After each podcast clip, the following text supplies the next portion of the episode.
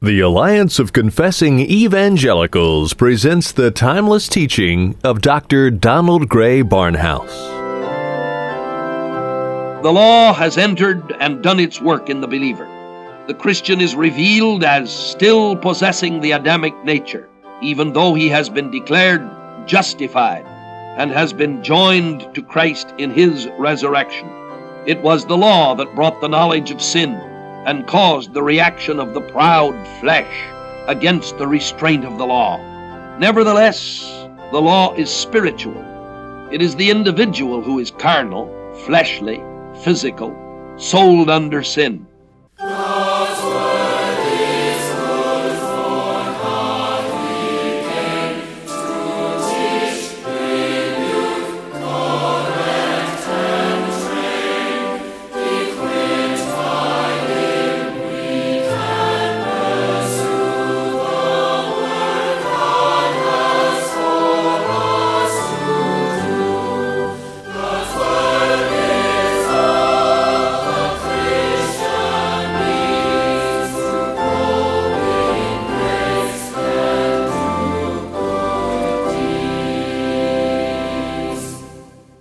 A half a century ago, the late Dr. Donald Grey Barnhouse, then pastor of 10th Presbyterian Church in Philadelphia, saw the need to spread God's Word beyond the hearing of his local congregation. He started the radio outreach which has become known as Dr. Barnhouse and the Bible. The application of God's Word as taught by Dr. Barnhouse is as relevant today as when he first taught over the radio airwaves decades ago.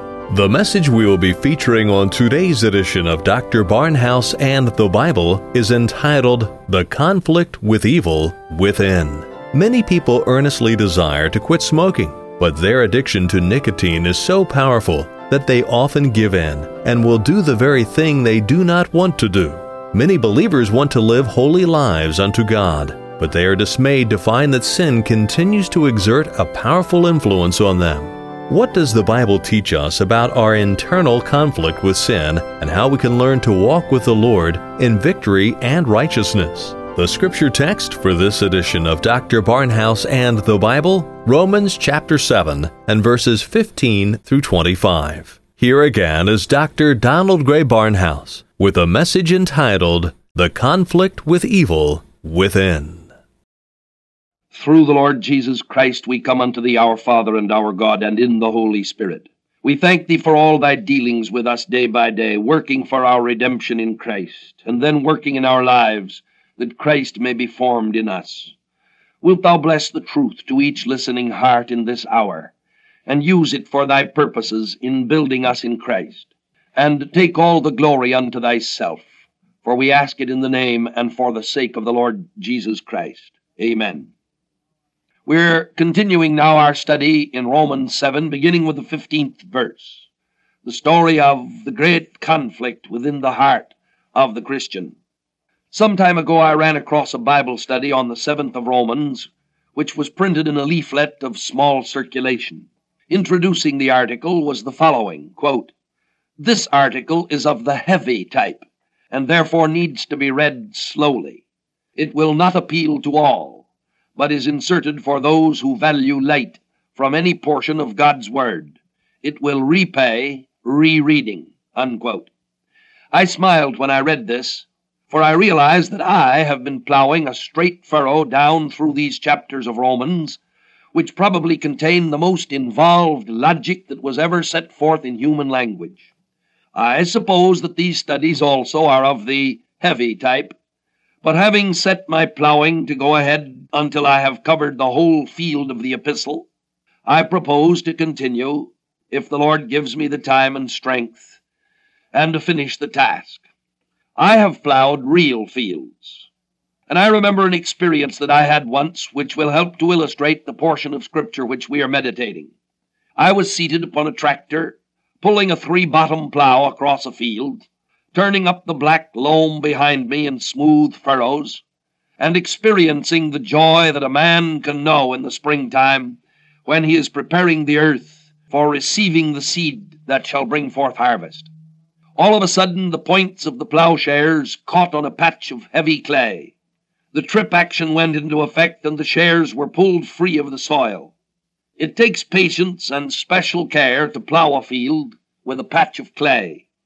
Now, the portion of Scripture in which we're working may be considered heavy by many. But we must not forget that heavy soil is the clay from which the finest pottery can be made, and when it is properly worked and fired, can bring forth vessels of honor fit for the Master's use. This is a part of the word by which we are to live, of which our Lord said, Man shall not live by bread alone, but by every word that proceedeth out of the mouth of God. And this is a part of the Word that can be most useful if it is mastered by the believer, useful in bringing him out of the stagnation of defeat and into the sweeping movement of triumph in Christ. I do not understand what I am doing, Paul says. It baffles me. For I do not do what I want, but I do the very thing I hate. Now, if I do the things that I do not want to do, I agree that the law is good. So then, it is no longer I that do it, but sin which has made its home within me. For I know that nothing good dwells in the me that is my flesh. To desire good is present with me, but I do not find the strength to accomplish what is good. For I do not do the good that I wish, but the evil I do not wish is what I do. Now, if I do what I do not wish, it is no longer I who do it, but sin which dwells within me. So I discover it to be a law that when I want to do good, evil is present. For I delight in the law of God in my inmost self. But I see another law in my members at war with the law of my mind, and bringing me into captivity to the law of sin which is in my members. O wretched man that I am, who shall deliver me from this body of death? I thank God through Jesus Christ our Lord. So then I of myself serve the law of God with my mind, but with my flesh I serve the law of sin. Now, this passage has excited two sets of theologians to wild statements at two extreme points. While the centrality of truth has frequently been neglected by the commentators because they have been drawn to take sides with one of these extremes. One group, the Arminian theologians, have been frightened and amazed at what they found here.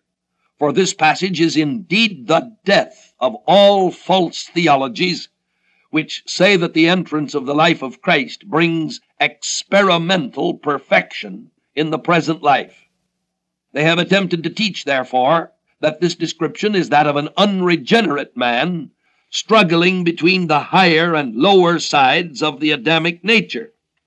Some of them have even gone so far as to say that a mature Christian, one who has reached some advanced state of blessing, has come to the place where the inward conflict between the flesh and the spirit has ceased, and that sin and its motions may be driven from the flesh by the power of the indwelling Spirit of God, and that this should be the case with every advanced Christian, that conflict should have ceased and sin be eradicated.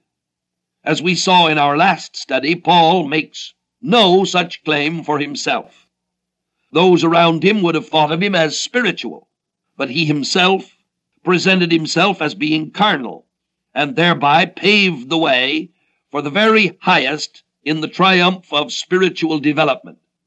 The other extreme, knowing well that such an application could never stand the test of true exegesis, as we shall see, pushed towards a lawlessness, an antinomianism, which has given comfort to many professing Christians, who have said, in effect, that victory over sin was impossible, and that therefore the Christian could keep on living in sin with one part of his nature as long as he admitted in the other part of his nature that what he was doing was wrong. Now we shall attack these two extremes and then show the truth that lies between them. Now that this description is not that of an unregenerate man is evident by the verbs that are used to describe this man's attitude toward righteousness and the Word of God. Of him it is said that to desire that which is good is present with me. And it speaks in verse 19 of the good that I desire. Furthermore, the writer states, I delight in the law of God. Now, it's impossible for me to conceive that any believers who truly understand the nature of sin and righteousness, who truly understands the teaching of the first three chapters of Romans concerning the state of the unregenerate man, to believe that the Holy Spirit could state that such a one, an unregenerate, desires good, desires righteousness, and delights in the law of God in my inmost self. If there are those who wonder whether the natural conscience of the unregenerate man may not desire good and delight in the law of God, I would reply that such a thought goes contrary to everything that Scripture teaches about the nature of the fallen Adam. The natural conscience of the unregenerate can distinguish between right and wrong. At the best, the conscience is a signpost indicating the road that should be traveled but there is no motive power that can take the individual and propel him along the road that is indicated. Conscience may cry with a loud voice in the hearts of some unregenerate men, but such hearts are declared to be deceitful above all things and incurably sick. Furthermore, the Greek word that is used in verse 22 for delight is a very strong word. It is sumedomai, and it is found only here in the New Testament. All words that are found only once in the original Greek of the New Testament demand special study. And when we turn to the concordance of the Septuagint, we discover that this word is found in several instances in the ancient translation of the Old Testament. This delight is certainly a good thing, yet our context shows that in the flesh there dwells no good thing. Thus, both the Old Testament use of the word and that in the context of our text prove that the subject of this paragraph is the born again man. Now, this chapter has shown us several uses of the law, and one final use is now to be presented to us. The people of God are to be delivered from the power of sin. But before he describes the details of the deliverance, the apostle speaks of a further use of the law in teaching God's people the exceeding sinfulness of sin by an experience that is peculiar to themselves. Such is the meaning of the conflict which is now described. One of the best, if not the best, explanation of this conflict that I have ever come across was one that was spoken in lectures by an English Bible teacher, B.W. Newton, and printed after his death from notes taken by friends who sat under his ministry. These include the following The law is still spoken of in this passage as holy, just, and good, but it is not spoken of, and this should be carefully observed, as that which was shunned or dreaded, but as that which was consented to, desired, and delighted in. The new man, seeing it is created according to God in righteousness and true holiness, must by the very necessity of its nature, rejoice in that which is holy, just, and good. I delight in the law of God after the inner man, is a sentence that may be truthfully used by every one in whom the new man is. And where much practical grace has been experienced, the truth of this sentence will be realized. Yet the very fact of these new desires and delights being in the believer is made the means of teaching him one of its deepest experimental lessons, respecting the sin that dwells within him. Let me expand and paraphrase that which follows. When we are born again, we have new desires that come with the new creation of the divine nature within us. However intense these new desires may be, however deeply we may desire to love God perfectly and to serve Him perfectly, we find within ourselves a principle of evil that is antagonistic to these divine desires. No matter how much we may long to banish from our hearts every desire and every tendency that is contrary to the will of God, we find in our regenerate beings this principle of evil that is antagonistic, and which meets every claim of God with unvarying habitual resistance. The energy of this evil may be developed in different degrees in the hearts of different believers. but as to its essential character, it is alike in all. It acts for evil and against good. This principle of evil obstructs every movement that we make towards God and impairs every action that we direct toward Him. None of our counsels, none of our deeds are found to have the perfectness which the law of God requires and which we, as the new creation, desire. When we are born again, the desires of the new nature are divine desires. If we're to understand the struggle that takes place within us, we must define what we mean by good and evil. We do certain things that the world might think good, but we know that the good is mixed with something that is not perfect. We have this treasure in earthen vessels. And yet we desire from our new hearts a good that is unmixed, that is absolute. That is to say, the only type of good which the law in its divine severity and its divine righteousness could ever recognize as being true good. But however truly we in our new man may long after this absolute unmixed good, we can never do it. Such good is utterly beyond us. It is of the utmost importance that we realize that the Holy Spirit, through Paul, is talking about this absolute unmixed good, that good which was only once found upon this earth, when the Lord Jesus, the Holy One, was here and which is now found only in heaven. This passage does not speak, then, of that kind of good which believers, through grace, may and do perform here on earth, good which, though not perfect and unmixed, is nevertheless accepted by God through Jesus Christ. This passage does not say that I can perform nothing that is acceptable, but it does assert that I cannot perform the good which the law demands and in which I, as the new man, delight. I purposely do not introduce philosophy into my explanations of Paul's writing, but the student who knows Greek philosophy well will realize that Paul was keenly aware of the arguments of Plato and his followers on what constituted the good. Plato wrote at some length on the good and the beautiful, as abstractions, as perfections.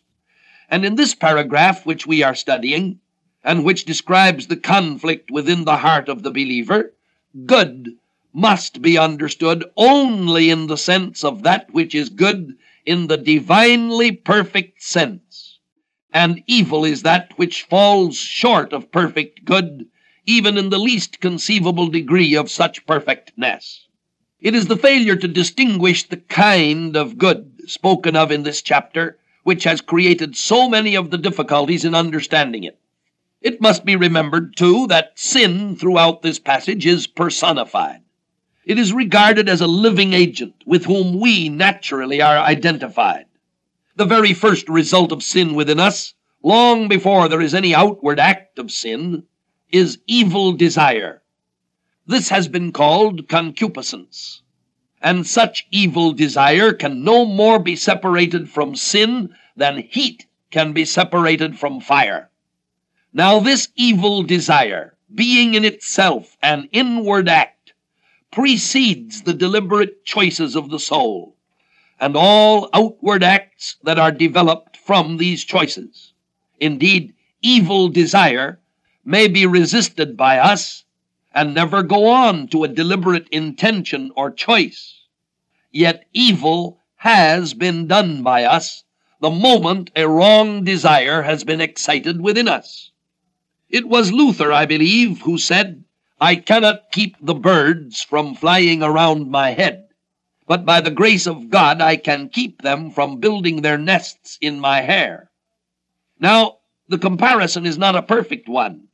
For these evil birds do not fly around outside us, but our heart is their cage, where they never cease to beat their wings. It is true that we can keep many or most of their eggs from hatching, but the foul birds are ever flying within, and they will move and fly as long as there is breath in our body. We are obliged, therefore, to say, The good I desire, I do not for unmixed and perfect good is beyond us. And when we further consider how, notwithstanding all our watchfulness, elements of infirmity and evil mingle with everything we feel or think or do, we are obliged to add, The evil I desire not, that I do. Now, to this explanation, many perhaps will be disposed to refuse their assent. A Christian, they will say, does not habitually do what the new man hates. To say that he will would make him practically the servant of iniquity, and this we are expressly told in the sixth of Romans that he is not. Now it is indeed true that a Christian is not the servant of iniquity. He who is a doer of sin, says the Holy Spirit through John, one who habitually walks in the path of evil, does thereby prove that he has not seen Christ, neither known him. Such a one does not resist, but indulges and follows, and that habitually, the impulses of sin that dwell within him. To say that a Christian thus yields himself up to sin and that he cannot help so obeying it is sheer lawlessness, antinomianism. So also is the attempt to take these words, the evil I would not, that I do, and make them mean that the Christian does and must serve sin. I do not deny that lawlessness has been taught from this passage, but certainly not rightfully so. Are the words to do evil capable of no other meaning than that in which we apply them to the habitual service of sin? Does the eye of God, judging according to the strict holiness of his law, detect sin only in such developments of it as are outward and palpable, and have in them the character of unmixed evil, which is found in the actions of the unregenerate world? Is there no inner man, no inward world of thought and feeling, which his eye scrutinizes? Is not a thought of foolishness sin? Is not the slightest bias to evil, the slightest tendency toward anything false or wrong, or the slightest want of readiness or of capacity in perfectly following the path of holiness sin? So the Scriptures teach. If, therefore, when a Christian seeks to serve God, it be found that sin within him puts forth the slightest power to obstruct the action, or to mar the mode of its performance, if it puts forth one desire, or causes one momentary feeling that is contrary to, or falls short of, the perfectness of God, then that desire or that feeling is in the sight of God an act. Sin has wrought something in us and by us, and we are identified with that which is thus wrought in us and but for the grace of God would be identified with it forever, for sin is naturally a part of ourselves. We have therefore done something which in the new man we hate, and although the world will refuse to call it a deed, and will persist in extenuating human frailty as they term it, and although they will not allow that evil desire, if resisted, is sin, yet the law of God determines otherwise. And we must never forget that there are some Christians that adopt this attitude of the world and believe that the thought and frailty of the human heart is not sin. Nor can there be a truer form of lawlessness than to say that the impulses and strugglings of sin are not sin if they are resisted. Grace, it is true, does not impute them to a believer as sin.